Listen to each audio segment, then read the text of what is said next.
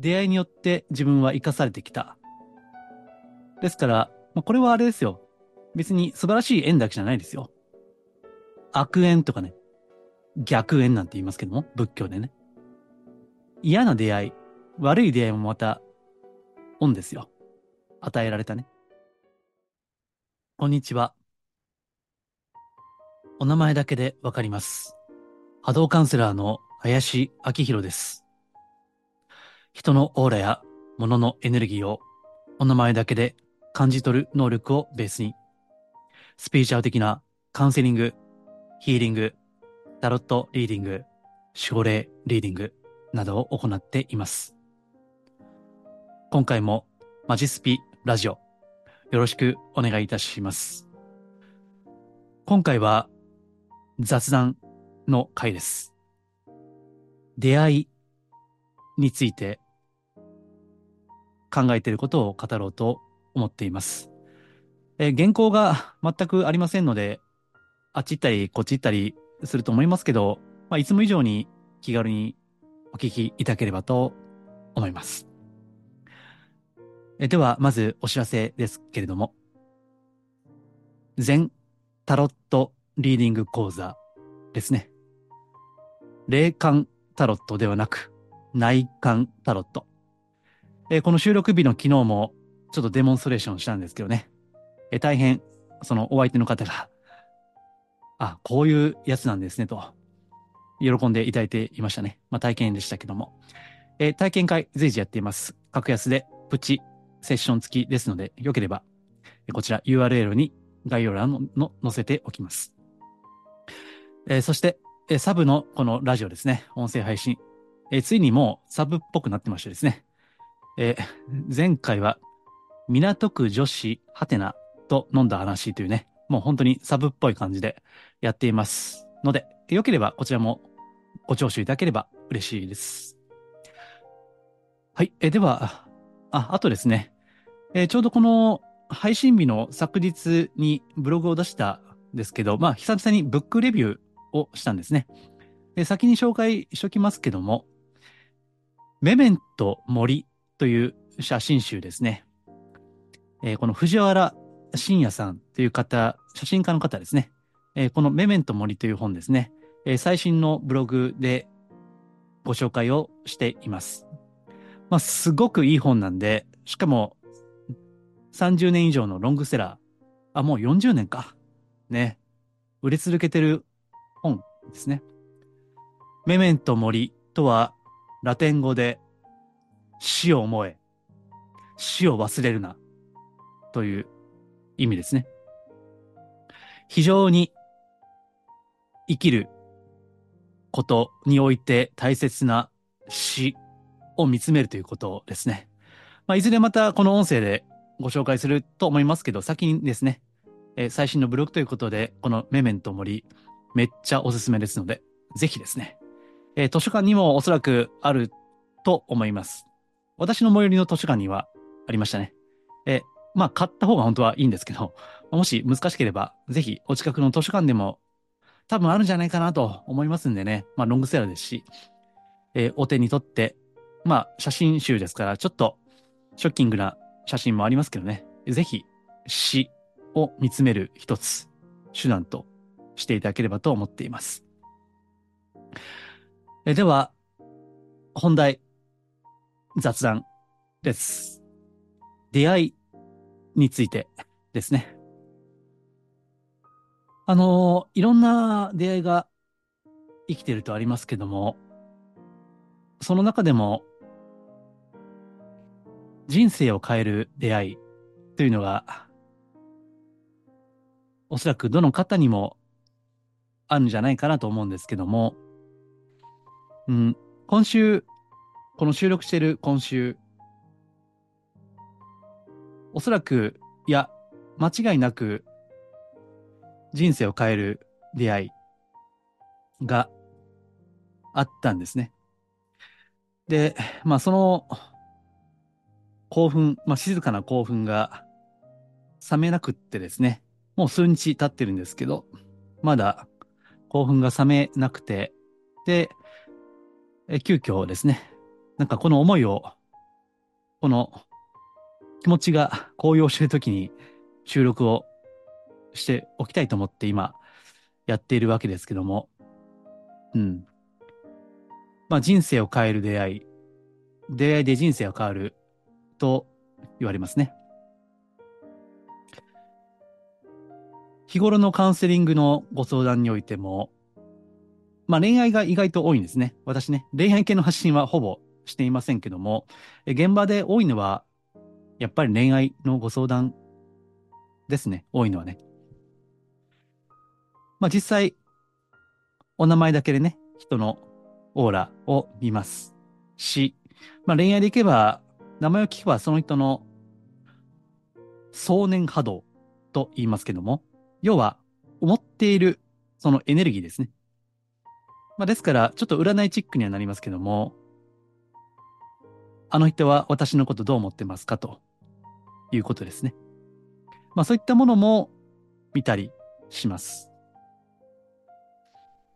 ですから、常に人は何らかの出会いを求めていると言ってもいいんですけども、さあ、いかにしてその出会いは起こるのか？ということですね。当たり前の話ですけども、いや、この当たり前が当たり前と多分認識、本当にされているのかなと疑問なんですけども、類は友を呼ぶ。ですよね。ですから、本当にいい人と出会いたいのであれば、まあ自分がそれにふさわしい人間になる。ということは当たり前のことですね。まあ最も最近のカウンセリングでも話出たんですけどね。やっぱり現代的なのは、マッチングアプリですね。結構カジュアルに使うんですよね。まあ、何件か最近ね、話聞いたので、ああ、こういうふうに今のね、自分より年下の若い方々は、まあカジュアルにね、気軽にこういったものを使って出会うんだなというのね、いろいろ聞かせていただいたんですけどね。うん。まあただそれで気軽に2回3回と出会っていって、まあその後ですよね。より深く仲が深まっていくときに、そこで本当にこの一投でいいのか、本当に合うんだろうかってね。まあ、ですから、あ1回、2回、3回ぐらいまでは会えても、そこから先が続かないというご相談もね、過去、いたいことがありますけども、うん。その出会いは、まず自分を、それにふさわしい人間かどうかという自問自答ですよね。うん。その上で、一つ言葉をご紹介したいですね。まあ、出会い、まあ、縁ですね。それを考えるにあたって、まあ、あの、今 YouTube でこれ出していますけどね。YouTube では画面映しています。まあもちろん音声、ポッドキャストでも結構ですので、お名前言いますからね、これから。出会いで思い出すのは、私はこの、日本人、ある日本人、教育者ですね。え、森信蔵まあ、森晋三という方もおられますけども、森信蔵。日本の教育者ですね。ちょっと前までご存命だった方。1896年から1992年。まあ、約30年前までご存命であった教育者であり、そして哲学者の方ですね。スピーチュアル系の、一応ね、スピーチュアル系ですからあんまり言わないんですけども、尊敬している方は、私がね、むしろスピーチュアル系以外の方が多いんですけどね。まあその方のお一人がこの森信蔵という教育者。ね、今写真 YouTube では写ってますけども。うん。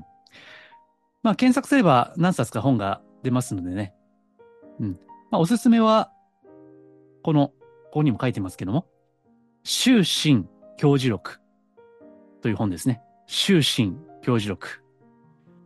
まあ、戦前の本ですけども、今は現代仮名遣いに改められて、いますね。まあ、ロングセラーの本ですね、これもね。非常に素晴らしい本なので、まあ、スピーチャル全く関係ないですけども、まあ、このマジスピというのは、要は、生きるということですから、いかに生き、そしていかに死ぬか、という話ですね。えー、さっきのメメント森、死を忘れるな、死を思え、ということですから、マジスピの根本にあるものね。まあ、これもすごい、あの、スピーチャルではないですけどね。とっても大切なものなのでね。えー、ぜひ、まあ、紐解いていただければと思うんですけども、この森先生のお言葉の中でこういったのがあるんですね。これが私は出会いを考える上で、まあすごい大事なことかなと思うんですけども。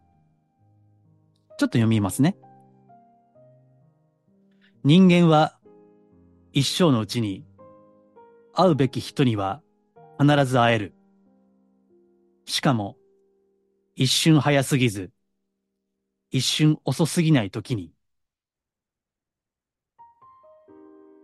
もう一つ。縁は求めざるには生ぜず。うちに求める心なくんば、たとえその人の面前にありとも、ついに縁は生ずるに至らずと知るべし。まあ、若干言い回しは難しいですけどね。まあ、明治生まれの方の言葉ですから。まあ、簡単に言えば、会うべき人には必ず会える。完璧なタイミングで出会える。しかし、縁は求めなければ絶対に生まれない。求める心がなければ生まれない。ということですね。出会いがないという言葉。まあ恋愛周りのご相談では時々聞く言葉ですけども、そういった方にはそうですね、やっぱこういった言葉というのをお伝えしたいなと思ってるんですね。出会いとは出て会うということですね。でなければ会えないんですよ。ですから、出会いがないという方ね、例えば、家と会社を往復するだけになっていないですか？とかね。あるいは、家、家庭の中ね。そこだけになっていませんか？ということですね。まあ非常にシンプルながら大切な心理ですね。で、個人的に今週おそらくは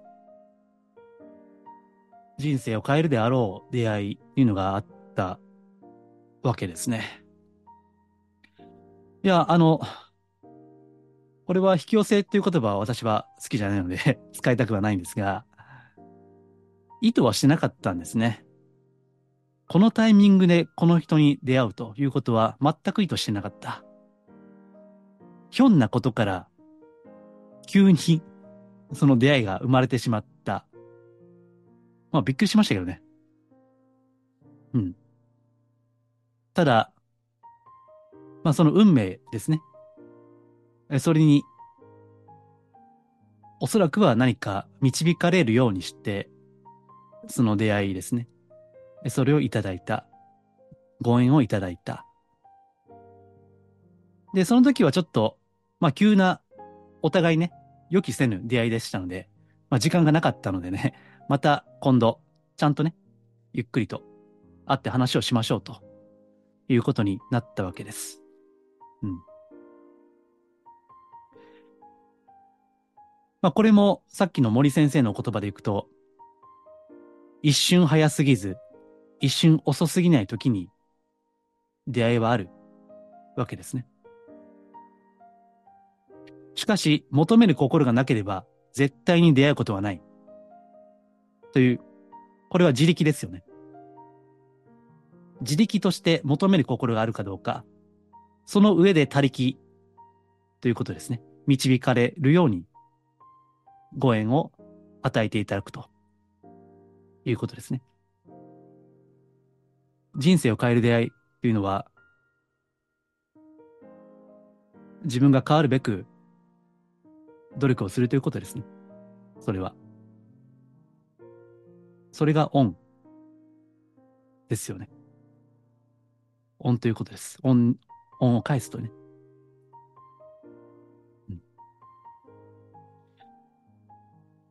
ですから、出会いがないと嘆いていらっしゃる方がいるとすればね、本当に求める気持ちがあるかどうかですね。本当に。まあ、カウンセリングにおいては、まあ、やっぱね、時々ちょっと厳しい話になってですね。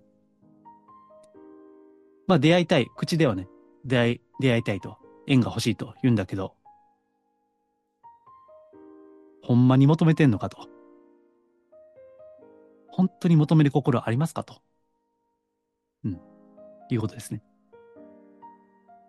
で、ぶっちゃけ、どっちでもいいと。うん。あったらあったらいいしね。なければないでいいし。と、まあ思っているとね。まあそれでもね、運があればあるんですけどね、出会いはね。私は、どっちかというとそっちのタイプなんですけどね。うん。けど、時々ここでも言ってる通り、祈るということですね。祈る。最も簡単な祈りとは、導きを願うということですね。まあ別にいつも言ってる世界平和を祈るだけではないんです。いろんな祈りがあります。導きを祈る。その祈り心はありますかと。うん。その心が本当にあるんであれば、絶対出会えます。それはね。もし、それでも出会いがないんであれば、まあ前もね、ちょっと厳しい、祈りについて厳しいことを、この配信でも言ったことありますけども、本当に祈っているのか、本当にその縁を得るための努力ですね。それをしているのかどうかということですね。うん、その感謝ってよく言われますけどね。感謝とはちょっと違うんですけども、恩ですね。この森先生は、ちょっと難しい哲学書なんですけどね。恩ということを哲学的に述べている著書があります。これはかなり難しい本ですけどね。戦前の本ですね。うん。その恩の自覚ということですね。スピーチャルでは感謝ということはよく言いますね。まあ私はこれは前も言ったことありますけど、批判的なんですけどね。言葉だけの感謝はね。感謝以上に大事なのは、恩ですね。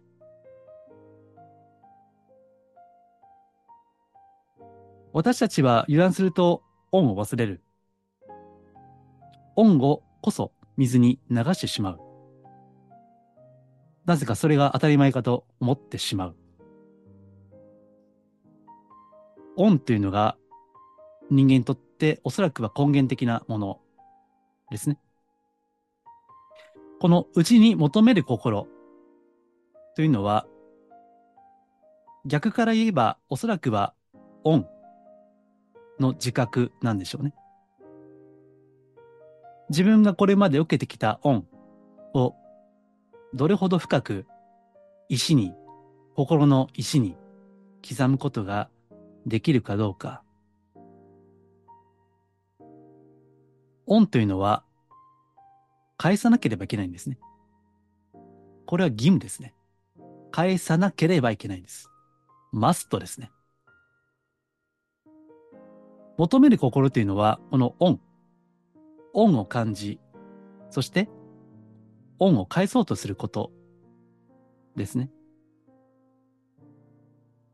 自分が成長すること、成長の心、求め続けるということ、これが私は師匠に対する恩返しだと思っている。別に金銭を請求されたことは一回もないですね。師匠からはね。もう完全に無償ですよ。まあその金銭を超えた縁ですよね。その恩を刻み、なんとかお返しをしようと。それが求める心になるわけですね。出会いによって自分は生かされてきた。ですから、まあ、これはあれですよ。別に素晴らしい縁だけじゃないですよ。悪縁とかね、逆縁なんて言いますけども、仏教でね。嫌な出会い、悪い出会いもまた、恩ですよ。与えられたね。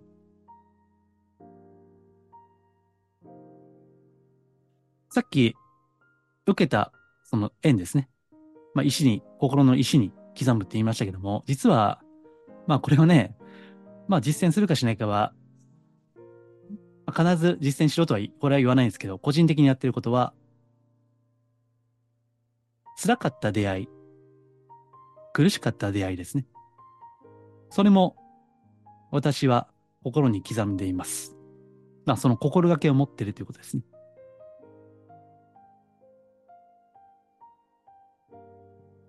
嫌な出会い、苦しかった出会いもまた成長なんですね。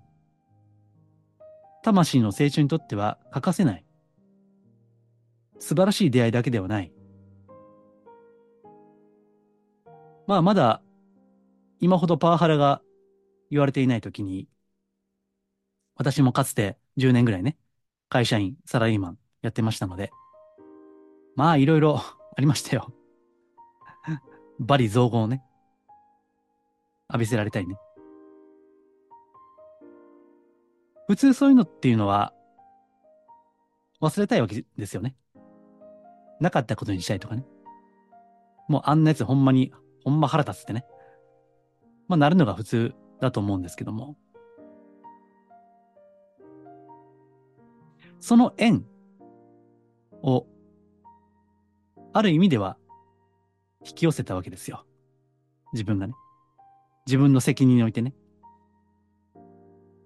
素晴らしい出会いだけでなくて、で、そういった嫌な出会いもまた学びなんですね。ですから、ありがたい出会いも、ありがたくない出会いも、全部自分の魂の糧として生かしていくということですね。その本当に縁を得たいのであれば、これまで受けてきた、それがいいものであろうと、悪いものであろうと、ね。まあ善悪を決めるのは自分の自我ですけどね、それをね。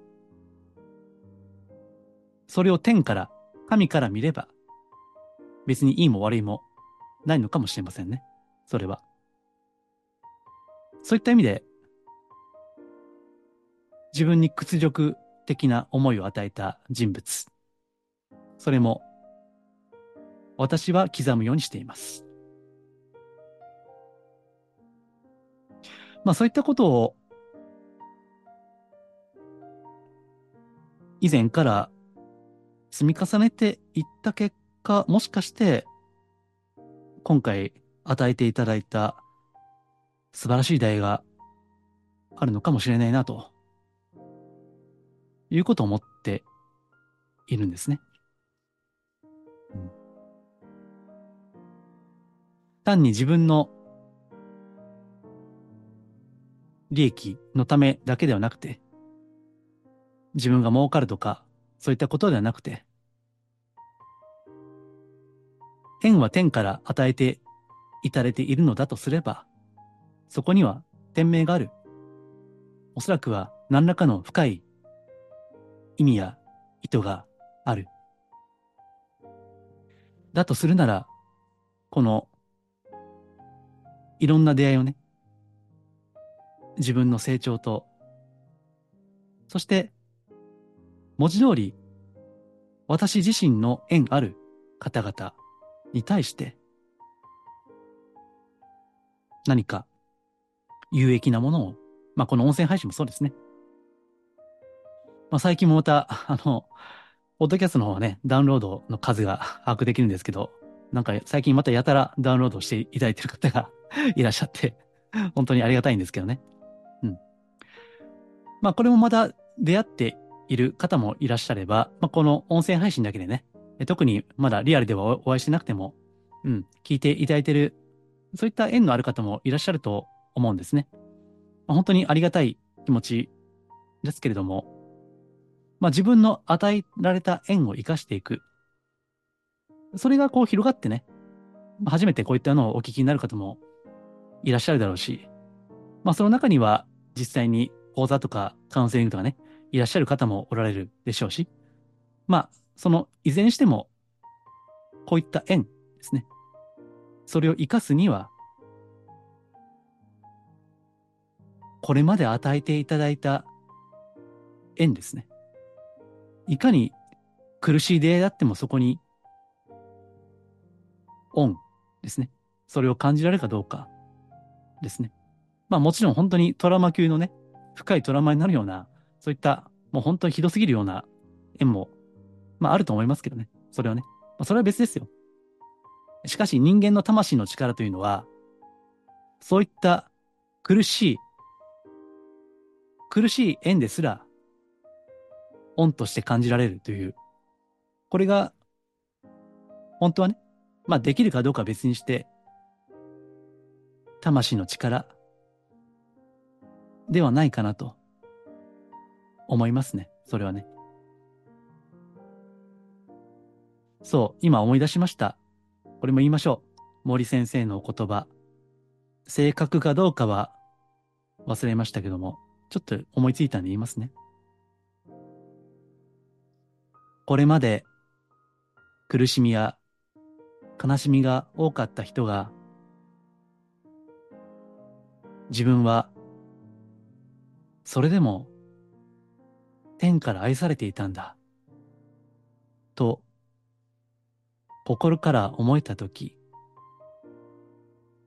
その人の人生は軌道に乗ったものと思ってよい。まあ、完全に正確ではありませんけどね。おそらくこういった意味合いだったと記憶しています。出会いがない。私には縁がない。いい縁が来ない。そういった方は、新しい出会いや縁を求めるより前に、これまで与えていただいたその縁ですね。ぜひ、それを深く噛み締めてみるということですね。それができればおそらく、その縁を得る機会ですね。縁を求める力というのは強く深くなっていくんじゃないかなと思いますね。えつい最近、まあ最後、もう最後にしますけども、まあ時々、読者の方とか、ね、実際にお会いしたご相談等でお会いした方からメッセージをいただくんですね。まあ YouTube はね、ちょっとコメントは開放していませんけども、まあじ、直にメールでね、いただくこともあるんですけども、まあこういった最近のお言葉ですけど、毎週メルマガ楽しみにしています。林さんのマジスピの記事やラジオを聞いて、過去や未来よりも今を生きることに集中したい。集中したら随分生きやすくなったように感じます。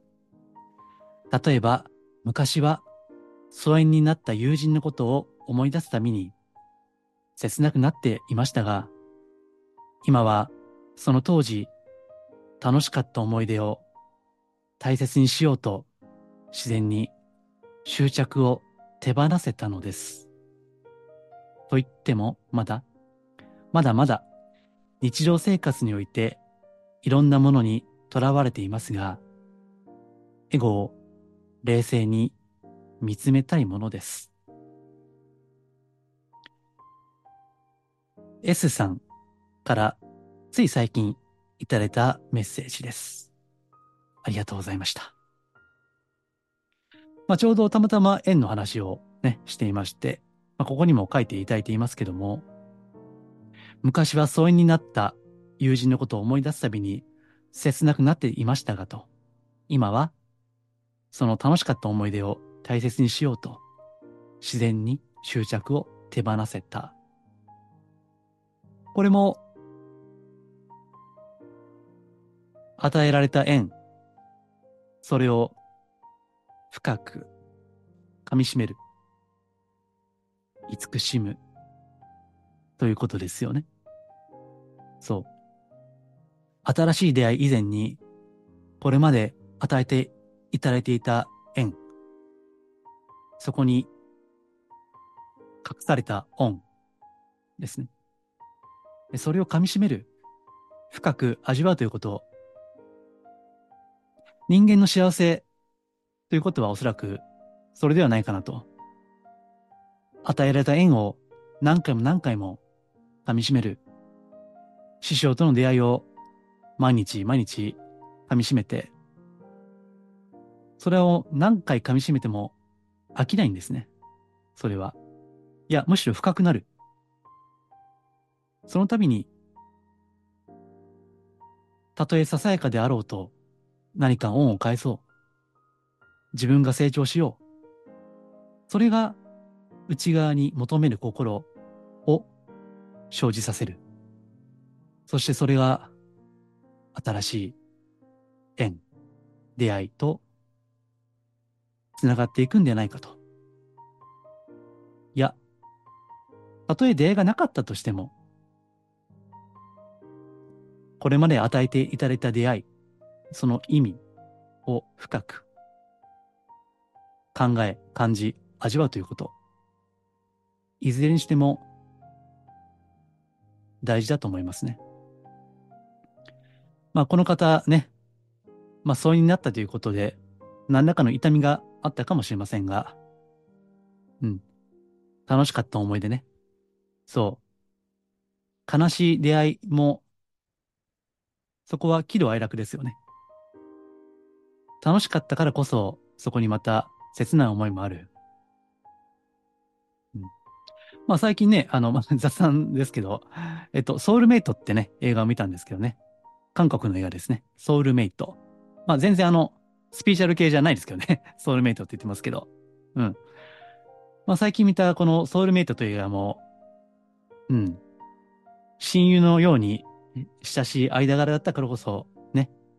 まあいろいろドラマがあってね。そこに悲しみもまたあるわけですけども。うん。ね。それもまた出会ったからこそですね。うん。えー、こうした感じで、歩み続ける限り、こうした新しい出会いや、ね。新しいメッセージをいただいたりということ、それもまた味わってですね。まあもちろん中には誹謗中傷的なものも、まああるかもしれませんが、まあそれはしょうがないですよね。それはしょうがない。いろんな方がいらっしゃるんでね。たとえそうだとしても、それもまた縁であるという大きな対極的な視点からですね、まあ、今後も自分自身もこの人生を二度とない人生をね、死を思いながらあ生きるということですね。うん。その途上に必ずや、必要な出会いというのは、ね、必ず、さっきの森先生のお言葉ね。人間は一生のうちに会うべき人には必ず会える。しかも、一瞬早すぎず、一瞬遅すぎないときに。ということですね。まあ、これを改めて味わって、そして最近の私の自身の与えていただいた出会いですね。本当にその恩に報いられるように私自身も、うん、まあ、コツコツとやるべきことをやっていこうと思っています。